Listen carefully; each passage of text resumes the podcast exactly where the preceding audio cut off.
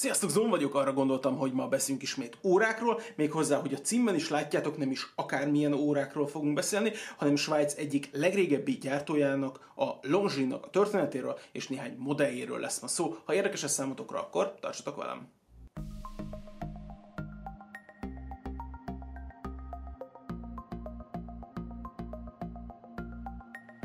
Ez most a podcast formátuma annak az adásnak, ami YouTube-ra felkerült. Nyilván ez így valamennyire értékelhető lesz képek nélkül is, de a teljes élmény érdekében nézzétek meg YouTube-on, megéri.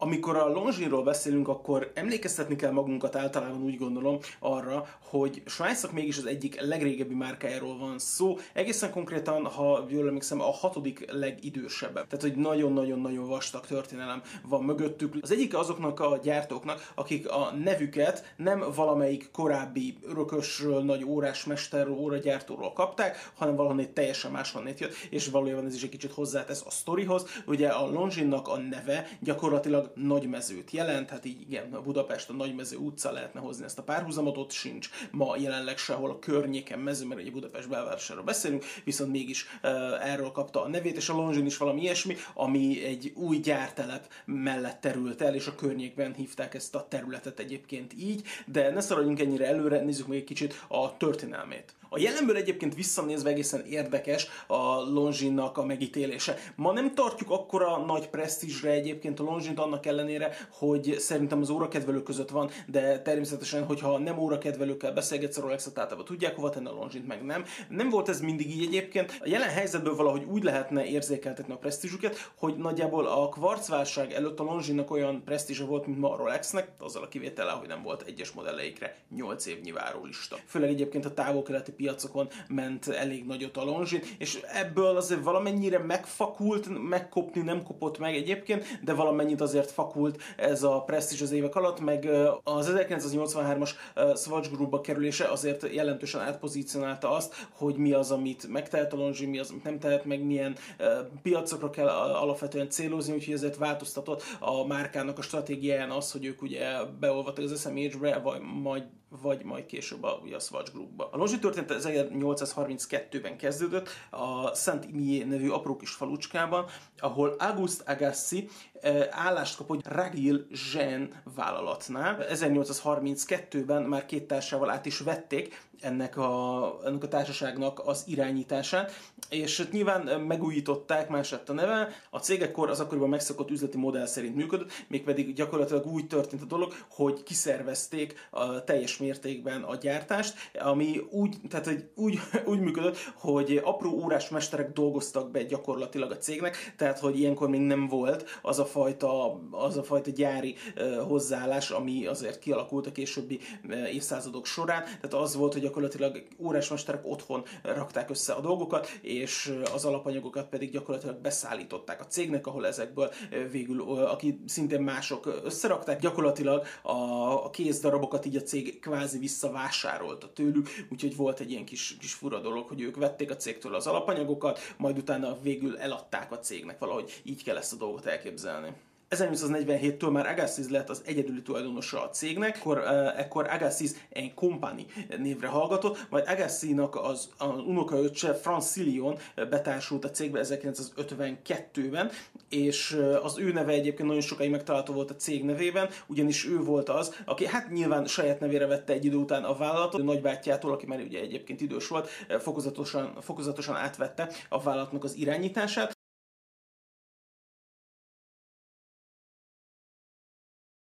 gyakorlatilag belefolyt a vállalatnak a mindennapi ügyeibe is, jó lenne, és racionálazon belül elkészíteni a dolgokat, és nem kiszervezni. Úgy sokkal jobban lát, rá lehetne látni a különböző folyamatokra, és sokkal jobban lehetne ezeket a dolgokat optimalizálni is, és kevésbé lenne kitéve a cég az a kis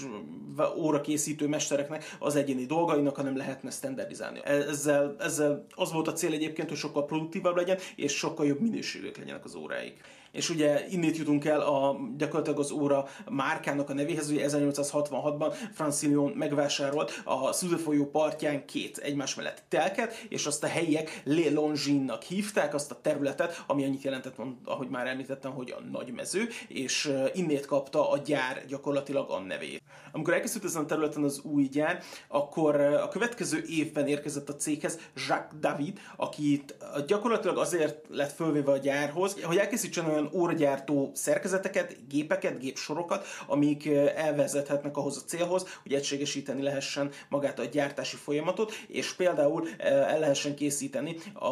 Longines-nak a saját első házon belüli szerkezetét is. Ez az új saját gyártású verk egyébként a Longines 20 a névet, nevet kapta, itt iszonyatosan beszédesen, mindegy. Szóval ez az első olyan Longines verk volt, ami koronáról lehetett húzni, a korábbi verkeket ugye ilyen verk kulcsal lehetett húzni, ahogy, és ugye lényegében még zsabórákról beszélünk ilyenkor. Ez egy cilinder járatú szerkezet volt egyébként, és technikailag nézve ez egy ilyen horgonyos gátszerkezetű volt, ami sokban hasonlít a mai svájci gátszerkezetekre, lényegében ez volt az egyik elődje ezeknek a szerkezeteknek. A Párizsi világkiállításon bronzér érmet kapott ez az óra, és az érdekesség, hogy fent maradt egy példány ebből az órából. Ez a valaha legrégebb fennmaradt Longines óra, ez egyébként ebből a szériából a 183. darab volt, és nagyon szépen helyreállítva megtekinthető, most itt a képeken, ahogy egyébként nézitek. A cég növekedés egyébként ilyenkor azért eléggé,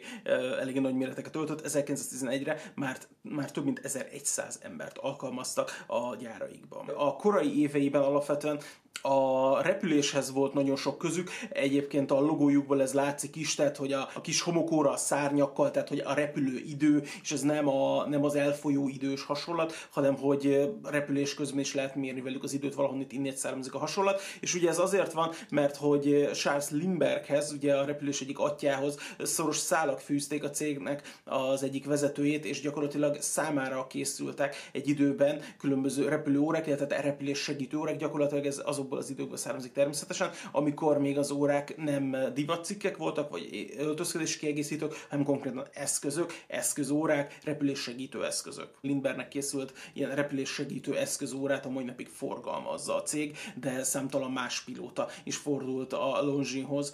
különböző ilyen eszközórákkal kapcsolatban. Próbálkoztam azzal, hogy felsoroljam, hogy milyen sporteseményeket is támogatnak, de lényegében lehetetlen, mert évi több mint 40 eseményt támogatnak. A Swatch Groupon belül le van osztva a márkáknak a helye, és a Longines-ra a lovas és a téli sportokat szabták nagyjából, viszont például a Kentucky Derbynek ők a hivatalos időmérője 2011-től. Érdekes a cégről, hogy az elmúlt 190 évről minden egyes eladott órájukról történetük van, tehát konkrétan megtalálható az, hogyha valaki vesz egy Longines órát, annak a gyári számát, tehát nem a típusát, hanem a gyári számát elküldi a gyártónak, és a gyártó e, meg fogja neki mondani, hogy ki volt az, akinek eredetileg azt az órát például eladták. Úgyhogy az elmúlt 190 évből ezek az adatok egyébként megtekinthetőek, vagy hát elérhetőek. A gyárnak, ha jól emlékszem, a Saint-Imier-ben lévő Longines múzeumban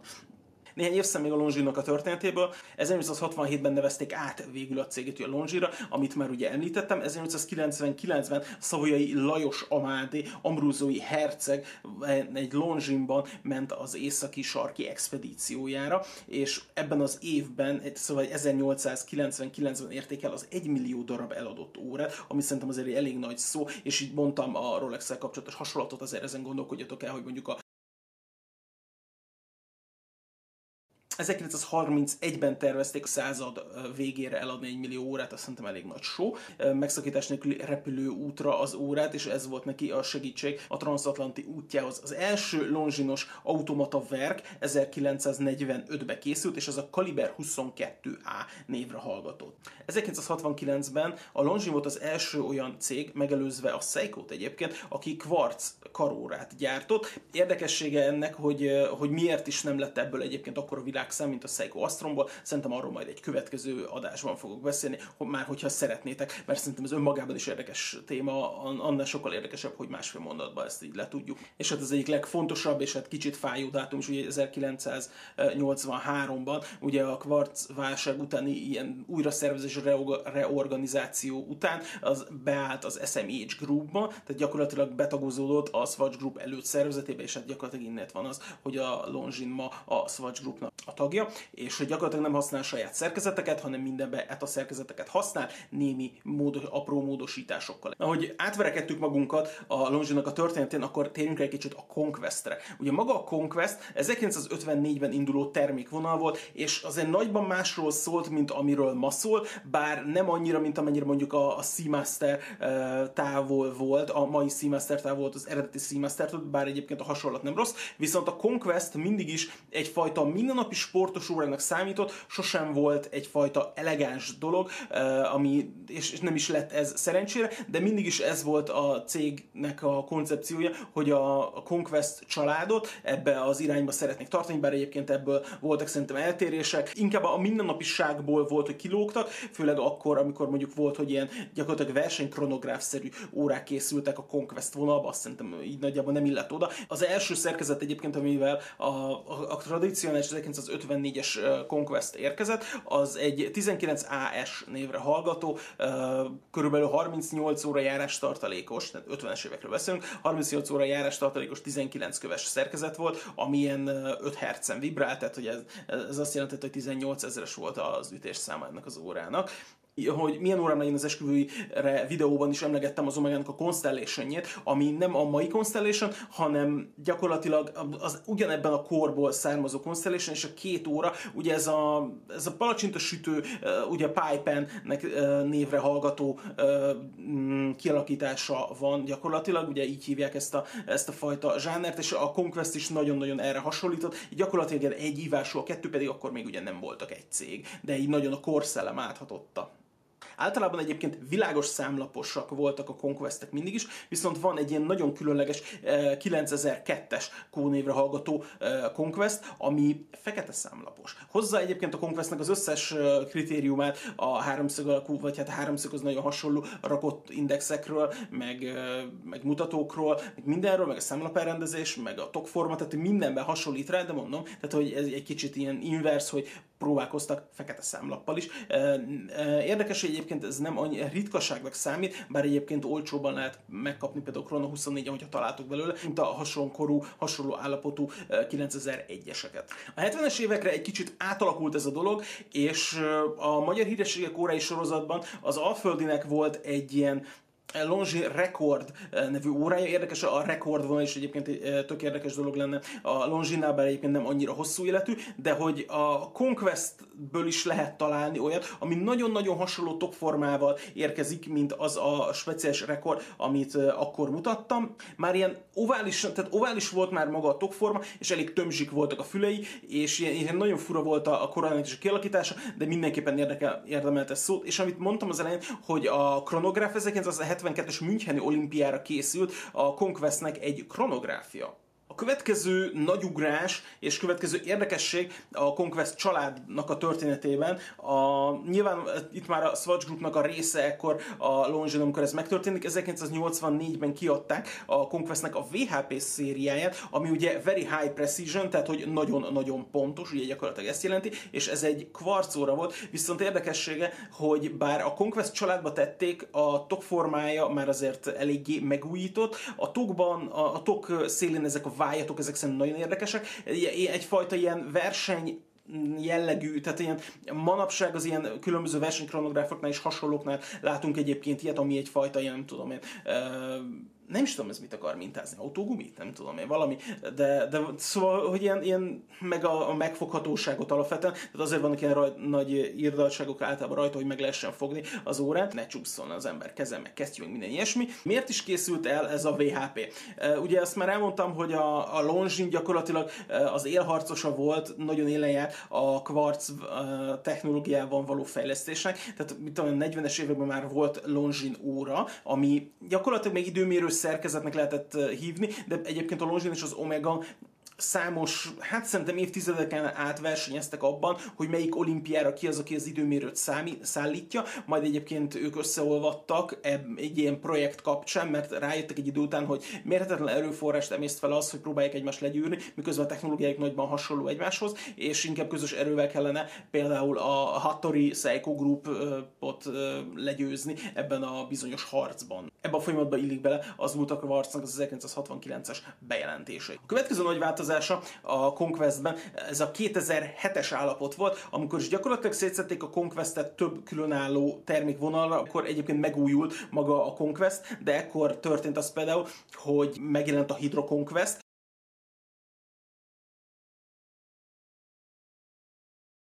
amit nem szabad összekeverni, annak ellenére, hogy Buváróra, a Longinak a Legend Diverével, ami egy teljesen más dolog, eh, kinézetre se hasonlít semmire, de hogy az, az mindig is a dedikált buvár vonal volt, ez pedig azért az acélt sportórák közül az, ami buvárkodásra is alkalmas. Nagyjából ezt így lehet eh, szerintem megfogalmazni, meg nyilván a, a top formája, meg minden ilyesmi inkább a Conquest-es vonalba sodorta be, míg azért a, a Legend Diver azért mégiscsak egy dedikáltan búváróra. Ezen kívül volt még a Ground Vetis, ez egy kronográf volt, itt kapcsolódunk vissza az 1972-es kronográf vonalra, és volt az Admiral termékvonala még a Conquestnek, illetve hát, ami ez után alakult ki gyakorlatilag hivatalosan, is elérhető volt a Kaliber 431-essel, viszont a 80-as években az Admirálnak volt egy olyan kiadása, ami nagyon-nagyon nagyban hasonlított a ma ismert Conquest vonalhoz, ami gyakorlatilag a 2000-es években lett ugye megújítva, és ma gyakorlatilag a Conquestet ehhez a TOG formához nagyban hasonlóan ismerjük. És persze nem szabad letagadni azt, hogy a Conquest vonal egyértelműen egy ilyen, vagy hát nem bevallottan, de azért nagyon hasonlóan egyfajta ilyen Oyster perpetuálos vonalra ül föl, viszont az indexeiben pedig nagyban hasonlít például az Explorerhez, letagadhatatlan márkajelek szerintem, amiben eltértőre az a korona zár, természetesen a korona védő, és ami nagyon fontos, a, a, az óra szerkezetének a hátlapja, ami azért szerintem mindenképpen figyelmet érdemel. Szoktam látni Facebook csoportokban azt, hogy az emberek szokták mutogatni az órákat, hogy miután levették, hogy a bőrükön milyen nyomot hagy egyébként a hátsó lemeznek a kiképzése, fajta igényesség a Longines részéről, hogy nem csak valami nagyon egyszerű hátlapot csináltak az órára, hanem hogy a hátlapba is bele van téve némi történelem, némi szimbolika, és hát némi önreklám, mint hogy Longines ugyebár. 2014-ben pedig a Conquest 60. évfordulójára elhozták a Heritage vonalat, ami gyakorlatilag az 1954-ben megjelent Conquestnek egyfajta modern újraértelmezése úgy, hogy megtartották a, gyakorlatilag a formát, a számlapot, a, a, ennek a hangulatát, természetesen modern köntösbe öltöztették a magát a gyártási folyamatot, de hát új verk érkezett hozzá, tehát nem nyúltak vissza, nem ilyen múltban révedő, hanem modern verket kapott, viszont a régi kinézetet. Ebből egyébként háromféle kiadás volt, volt egy 600-as limitált, volt egy 60 darabos limitált, ez egy, ez egy színarany kiadás volt, vagy hát lényegében arany tokkal érkező kiadás volt, és úgy gondolták, hogy ezzel állítanak emléket az 1954-ben megjelent Conquestnek. És nem is érhetne egyébként véget ez az adás anélkül, hogy közelből is megnéznénk néhány órát. A most bemutatott órákat egyébként a Szegedi Babos Szalon bocsátotta a rendelkezésemre, úgyhogy a Longines Conquest és Hydro Conquest modellek is az ő jó voltukból szerepelnek most itt. Na de gyorsan vissza egyébként a termék vonalra, Gyakorlatilag ugye unisex lett a Conquest vonal így a 2007-es megújítás után. Három fő színben érhetőek el, elérhetőek feketében, kékben és fehérben is. A méretezésük egész érdekes lett, ugyanis csináltak bele női és férfi méretezésük, egészen 30 mm-es tokátmérőig lemegy a női méretezés, a férfinak a teteje pedig 43 mm.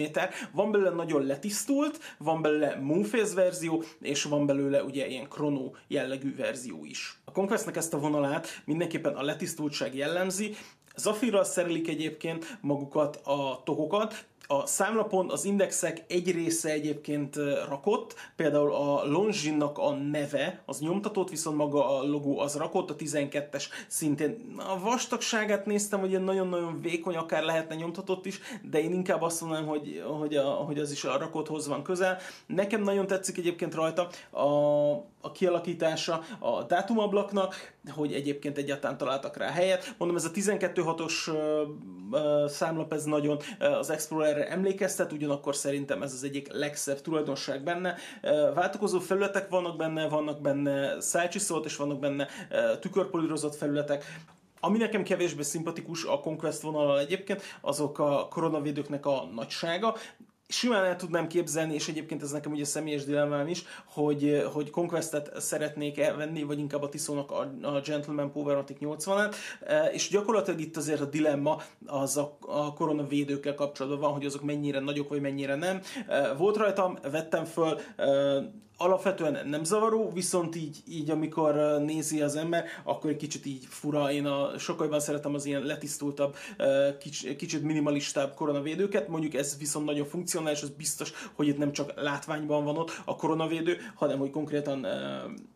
véd is. A érdekessége még a koronazárnak, tehát ez nekem nagyon tetszik, ez az ilyen apróságok, hogy a végén ott van ez a kis sáv, ami gyakorlatilag arra való, hogy a körünket beleményezzük, és ezzel e, kihúzzuk a koronát. A kialakítás is egyébként tetszik, a koronának így könnyen meg lehet egyébként fogni. Amit meg érdemes mondani, hogy az etának az A31-es szerkezete van benne, amit a Longines saját e, tip, e, saját típus számon L888-as típusként jön ki egy 25.200-as eh, lengés számú eh, verk van benne, ami egyébként 21 eh, köves, 64 óra a járás tartaléka. Van egyébként ennek a termékvonalnak kvarc verziója is, az hát nagyjából általában a felébe szokott kerülni, vagy hát közel a felébe szokott kerülni,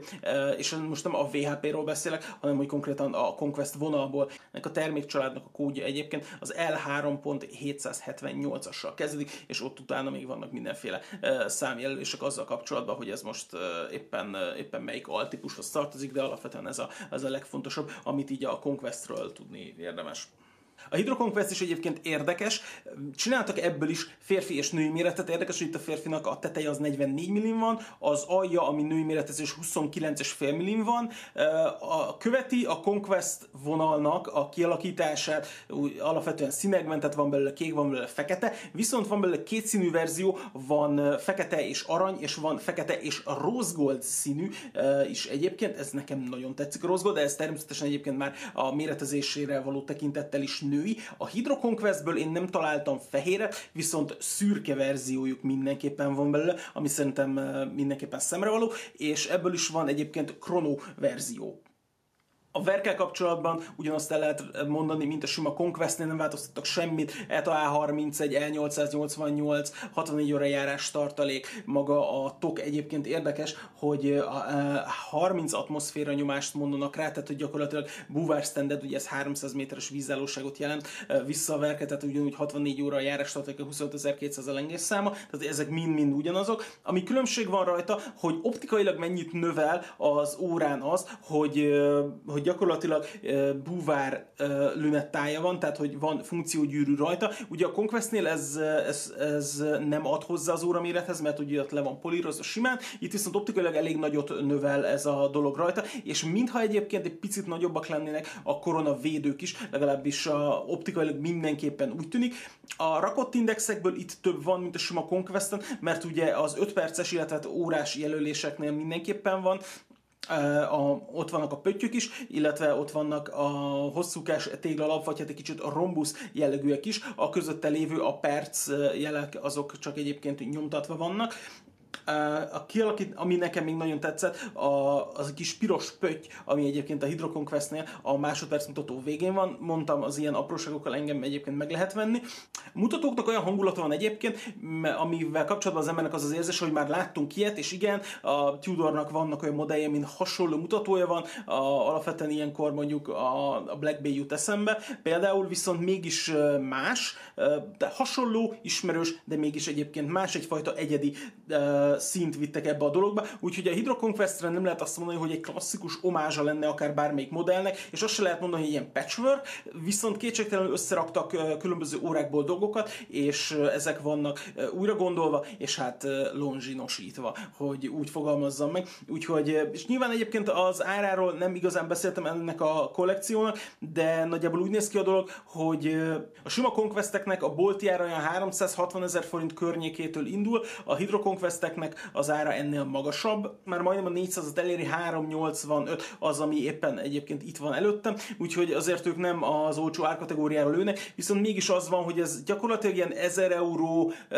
és a fölött, tehát ilyen 1000-1200 eurós árkategóriában mozog, és akkor ilyenkor ugye elgondolkodik az ember, hogy miért is fizessen ki ennyi pénzt, és gyakorlatilag a, a cégnek a történelme, amit eddig elmondtam a videó korábbi részében, szerintem a bizonyíték arra, hogy megéri a Longin. Gyakorlatilag, ha másért nem, Egyébként, ha, ha magáért az óráért nem érné meg, a történelmért mindenképpen megéri. Ugye általában vagy az van, hogy a, az óráért fizetsz, vagy az van, hogy a történelmért fizet. Szerintem itt egyébként a technikai specifikációik alapján is megéri értük fizetni, és az órának, az óra gyárnak a történelme is mindenképpen megéri az, hogy egyfajta egy kapcsolódásod legyen a Longines például a múltjával. Tehát amikor, amikor egy ilyen Longines bekerül a forgásba, bekerül az órás dobozodba mindennapi használatra, akkor azért érezheted azt, hogy te is részévé váltál annak a 190 éves történelemnek, ahol, amiben északi-sarki expedícióban résztvevő emberek, vagy az Atlanti óceánt először egy levegővel leszállás nélkül átleve, átrepülő Charles Lindbergh is benne van. Úgyhogy ennyi, amit szerettem volna most elmondani a Longines a történetéről, így röviden, meg a Conquestről és főleg a Hydro Conquestről volt most itt nagyjából szó. Örülök, hogy itt voltatok, és várom a hozzászólásokat.